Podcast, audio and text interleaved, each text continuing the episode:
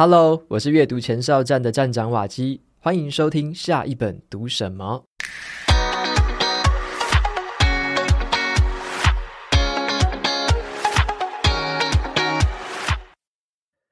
今天我要跟大家分享的这本书叫做《重点不是创意》。在这个充满竞争的时代啊，你是不是有因为无法完成一个作品而感到烦恼的这种情况？那你是不是有因为那种追求完美而停留在原地，没有办法继续前进的情况？今天我要跟你分享的这本书，就会指引你走出这种困境，打破障碍，开始享受创作的过程。那我会跟你分享一下我从这本书里面得到的三个很宝贵的收获。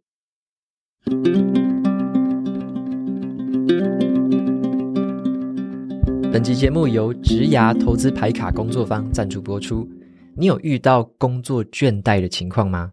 想要离开，可是又不确定未来的方向？还是你已经转职过很多次，却总是找不到真正契合自己的工作呢？转职啊，是自我实现的必经之路。你需要的是一套经过验证跟实战的系统性转职攻略，帮助你在转职路上可以走得更顺、更稳。今天要分享给大家的是职涯投资牌卡工作坊。这是一个线下的实体工作坊，总共有两天，十六个小时的手把手教学，带你探索自己的能力跟天赋，看清楚求职市场的趋势跟变化，还会带你写出一份克制化的求职履历。课程的讲师呢，是具有十年以上猎头公司经验的两位职涯专家，分别是女力学院的江湖人称 S 姐，还有《二零二三转职地图》这本书的作者 Sandy。他们两位呢，都看过上万份的履历，招募跟辅导过上千位的求职者。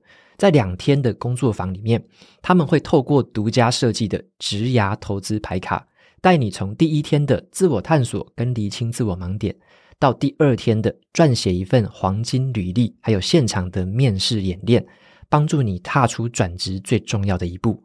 这场实体工作坊在台中举办，时间是五月二十跟五月二十一两天。如果你担心价格太高哦，你可以换个方式去思考。如果你透过一个系统性的转职攻略，让自己可以转换到百分之百契合自己的梦幻工作，这个对于薪水报酬跟个人成就感的提升，绝对是远远大于这个报名的费用的。推荐这堂工作坊给你，用这个优惠码 PR 六百，还可以额外折抵六百元。有兴趣的朋友，欢迎前往节目资讯栏参考看看哦。这本书在说什么呢？重点不是创意的这本书，它的作者是一个大师级的行销专家，叫做赛斯高丁。他在这个创新、行销和领导方面有很独特的见解。他是一个我很长期以来都有在关注的作家之一。他的著作还有他的演讲跟访谈，都对很多的创作者还有企业家造成很大的影响。那我也从他每天更新的这个部落格文章里面学到了很多很实用的观念。在这本书里面呢，他主要谈的事情叫做创意工作 （creative work）。他认为说，一个人想要在创作的领域取得成功的话，就需要去建立起一个持之以恒的创作习惯，而且呢，持续的将自己的作品发表出来。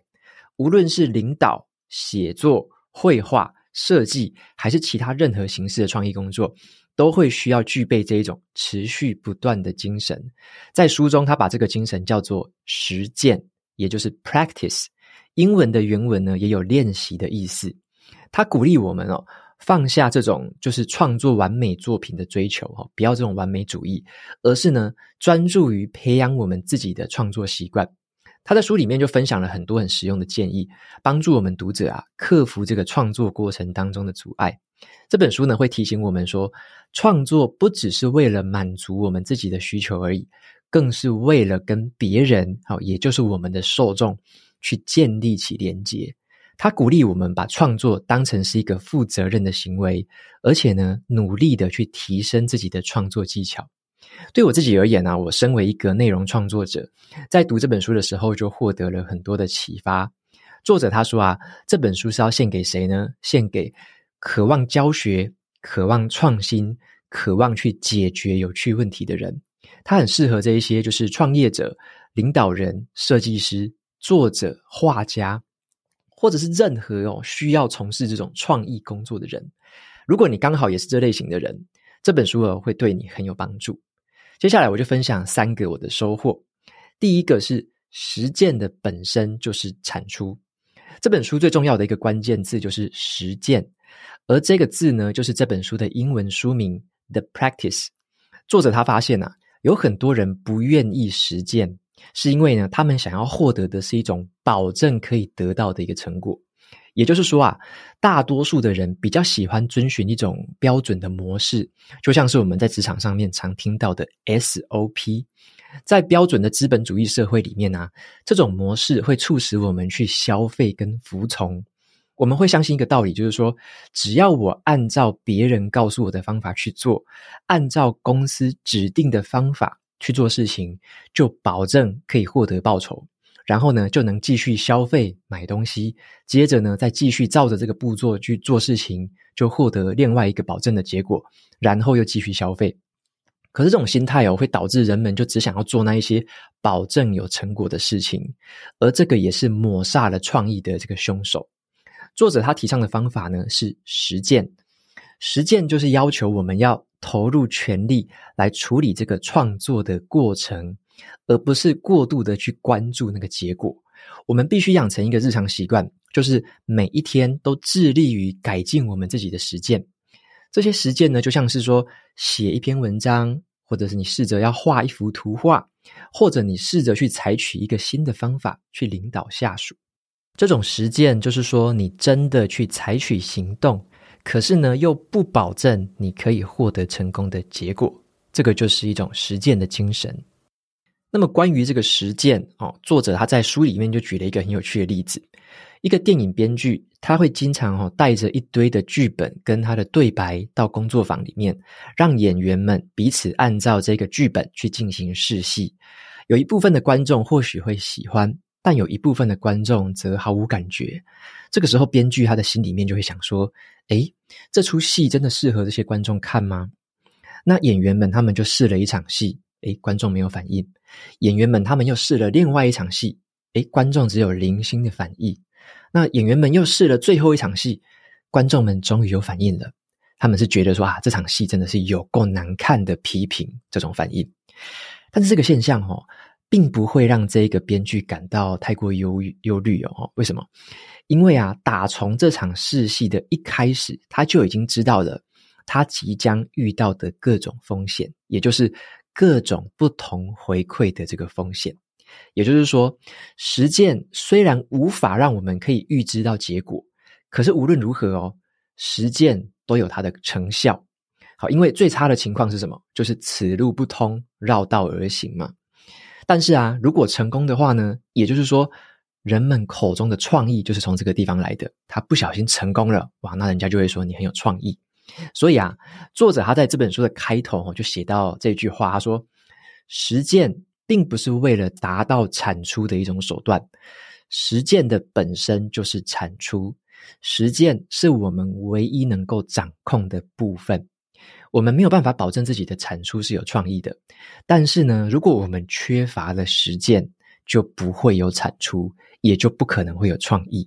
好，这个就是这本书里面最重要的一个关键字——实践，英文是 practice。再来第二个重点就是。艺术它是一种慷慨的行为，就像是前面我提到的这个，有一些模式跟这个实践两个是有差异的哦。按照有模式的 SOP 向前面走哦，会保证有回报嘛？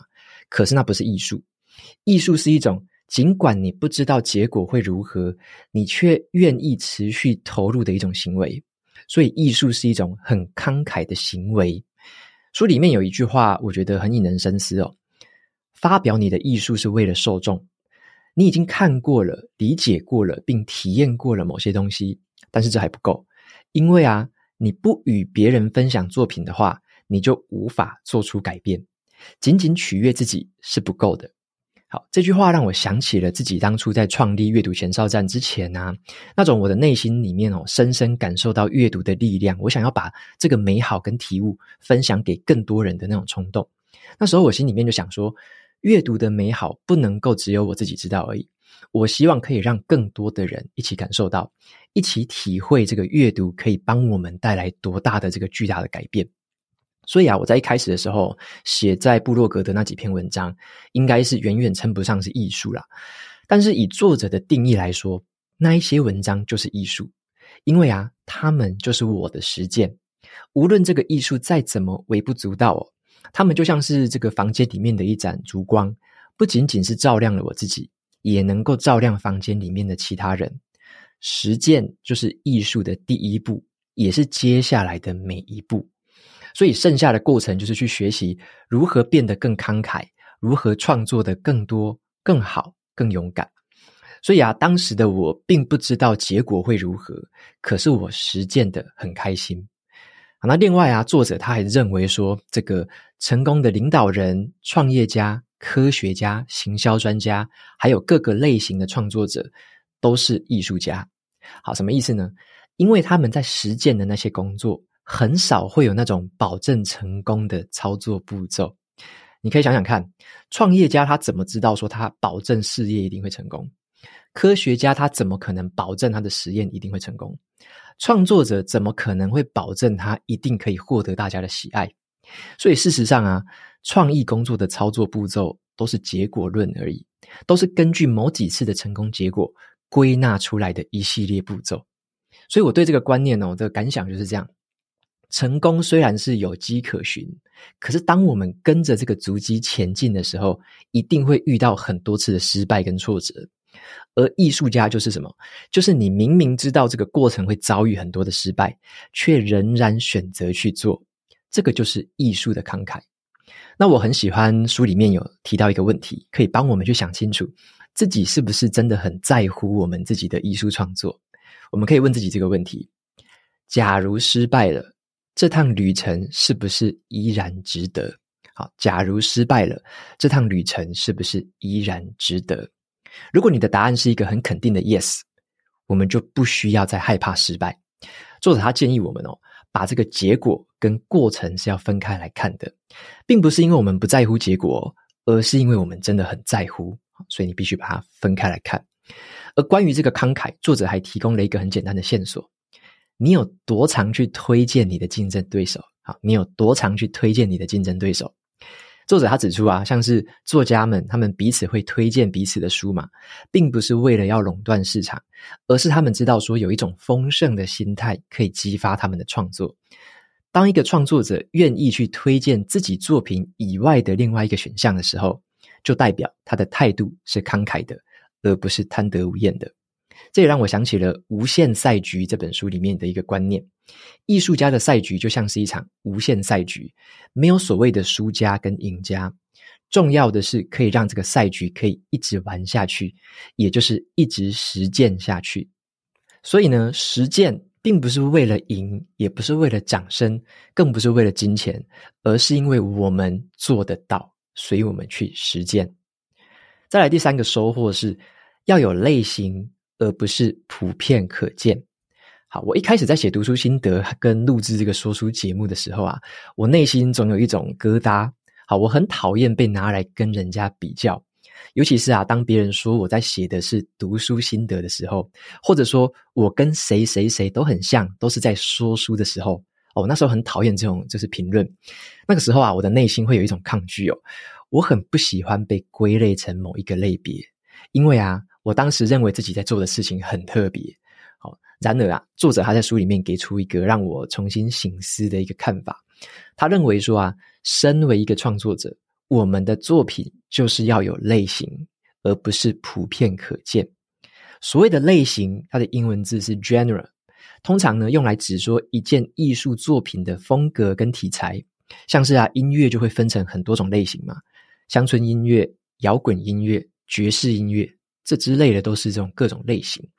那在人们的心目中啊，通常都是用类型在看待这个世界的。当人们去看到一个新的创作，他们就会自然而然的用某一个他们熟悉的类型去跟它进行比较。像是你想一下，你听到某一首歌，你就可以把它归类到某一种类型嘛。可是相反的，如果你听到一个创作说他自己没有类型的时候，你反而会很难辨认这个到底是什么东西。那么，一个无法被辨认的东西，通常就会被忽略、被冷落、被这个世界遗忘。所以啊，拥有一种类型，才可以带给我们的受众一个关于这个作品的一些线索。而且啊，类型还提供了一个可以让我们去冲撞的一个框架，允许我们在这个界限跟框架里面去发挥创意。而且类型还有一个好处，让创作者自己可以搞清楚说自己究竟在创作什么东西，以及他们的创作到底是为了谁而创作。那这个观念跟我后来的真实体悟有一个很强烈的关联性。我一开始在录制 Podcast 的节目的时候，比较像是随口的分享，我没有说很在意节目内容的这个结构跟顺序，我只是想着说，把我想要说的事情说完而已。我当时候对自己洗脑说，我只是在很轻松的分享而已，我不是真的在说书啦。好，那这种自我催眠呢，让我免除了一种责任感，一种要把创作改良得更好的责任感。好，直到后来。有听众就陆续跟我回馈说，希望可以在节目的流程啊跟结构上做出一些调整跟优化。这个在听众的心目中啊，我其实是在说书啦。哦，他们是把我归类在说书这个类别。这个时候我才意识到，原来我自己的那种随意随性而为之，会造成听众的吸收困难。所以我仔细思考之后，我才开始真的很认真的去对待哦。我就试着在撰写部落格文章的时候，就把内容的结构和顺序写得很清楚，让我在录制节目的时候可以变得更有条理，让听众朋友们可以更好听懂我的内容。那相反的，如果啊，我只是顾着我行我素，只想要创作一个没有任何类型、没有任何线索的作品的话，好，也就是说不想要承担责任的话，那么受众就会忽略我们。所以，当我后来啊，终于承认了自己在做的是一种说书类型的节目的时候，我才有了一个很具体的一个改进的方向。我终于体悟到，我必须接受某一种类型，我必须承担某一种比较。这个体悟就很像作者他在书里面写的一句话，他说：“如果选择了某种类型，就等于要做出一连串的承诺。选择类型呢，它其实不是一种坏事。”而是一种愿意勇于承担的好事。最后呢，我来做一下这本书的总结。重点不是创意这本书啊，它的内容跟排版的方式，它不是那种很标准的商管书那一种什么有条理的论述哦。它比较像是把很短篇幅的一些部落格文章给它拼凑在一起的形式。某种程度上来说啊，阅读的时候呢，会觉得你的思绪有一点点跳跃，东一块西一块的。所以这本书啊，它比较不像是告诉你应该做什么的工具书，它比较像是一本探讨创意工作的哲学思想的书。在这整本书里面，我最喜欢的呢是这一句话，分享给大家：做你喜爱的事，是说给业余爱好者听的。好，那么爱你所做的事，才是专业人士会信奉的箴言。这句话的意思是说呢，只有当我们去完成了一项困难工作的时候，它才会成为我们的天命。只有当我们先相信那个过程，它才会成为我们的热情。热情只是我们相信着自己想要做的事情。就像是啊，对我而言哦，在这个数位资讯爆炸的时代啊，你要去争夺观众的注意力，在人们的心中去植入这种阅读的美好，其实是一件很困难的事情啊。但是呢，我自己相信着这件事情，我相信自己实践的过程，也就是阅读、写作、录音、录影，然后公开分享。热情是一种选择啦，选择去相信某件事情，选择去实践某件事情。那这也让我想起来，这个作者他曾经在接受访谈的时候，他曾经被问过一句话，这个访谈者就问他。请问你每天都持续发表一篇两百字的短文啊，数十年如一日，真的很令人佩服诶。你是怎么样准备好每一天都写一篇文章的？那赛斯高丁他的回答就是说，如果你能够做出一次的决定，那么问题就不是什么我应不应该去做，而是我将要做什么。好，他举一个例子，他说，如果你决定要当一个吃素的人。那么你就不会每个晚上都在想说是不是要吃一个肉排汉堡的问题。那如果你决定了每一天要写一篇部落格文章的时候，那么你唯一要做的事情就是说，你能够写出来的部落格文章是什么，而不是说我应不应该写一篇部落格文章。好，所以关于这个创意工作的实践秘诀，真相就是说，我们不缺乏准备，而是缺乏决定。那么你决定好你要实践什么了吗？以上就是今天跟大家分享的这本书，重点不是创意。接下来呢，分享一下 Apple Podcast 上面的听众留言。好，首先第一位留言是同花顺，那他说感谢有你，谢谢你给我们好多好多的知识。OK，谢谢同花顺的留言和支持。那么再来呢，是第二位听众叫做 Dama Drama，他说听瓦基已经成为一种习惯。听了将近一年，是少数我听了很多集却不会腻的 Podcast 频道，甚至有些集数我重复听了三遍。瓦基的声音给人一种温暖舒服的感觉，节目的内容跟架构的扎实性，呃，很扎实而且有一致性，让人听着听着就习惯成自然，一定要听了。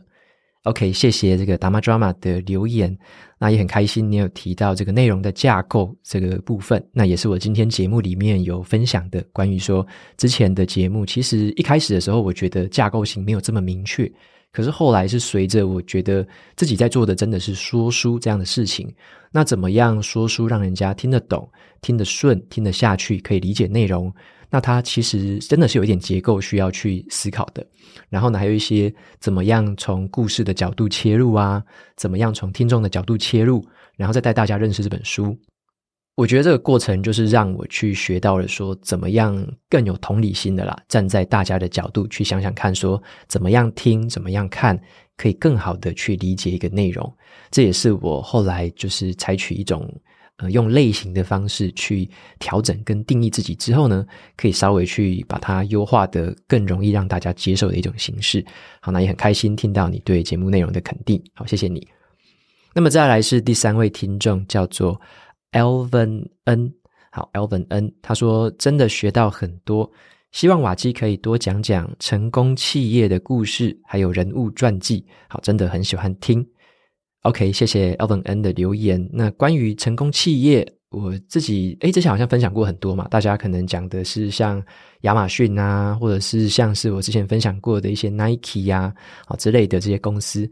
那如果大家有比较有兴趣的，或大家想要许愿的，也都欢迎就是留言啊，或者是成为赞助者。那就可以投票选书，所以大家可以透过一些方式表达自己想要看哪一些企业之类的这个许愿，那我就参考一下，可能诶觉得我自己也有兴趣，然后很多人也都一起敲完许愿的，那我就来说这本书给大家听。OK，那关于人物传记，我自己也很喜欢呐，最近也有好几本还没有读的都在手边，那接下来我就再挑一些人物传记来阅读跟分享给大家知道。OK，那么再来是第四位听众，叫做优武。好，优五他的留言是说无尽感谢。他说瓦基，你的说书跟声音帮助我在这个资讯爆炸的时代，更找到一种慢下来思考，可以咀嚼知识的美好体验。那么从怀孕之前到现在生产之后，意想不到的事情是，因为剧烈荷尔蒙的改变，使得情绪低落的我。在瓦基的节目一集又一集的温和平稳的声音陪伴当中，情绪竟然也缓和平静了。然后说书真的是你的天职。OK，谢谢优五的留言，然后也很恭喜啊，你有小宝宝诞生了，非常开心。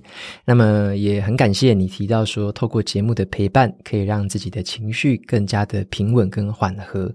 好，那这也是算是我的荣幸，可以帮助到这个部分，好，非常的开心。非常感谢各位听众的留言跟支持。OK，那节目到这边就进到了尾声。如果你喜欢今天的内容，欢迎订阅下一本读什么。你也可以订阅我的免费电子报，每周收到最新的读书心得和好书金句。我们下次见喽，拜拜。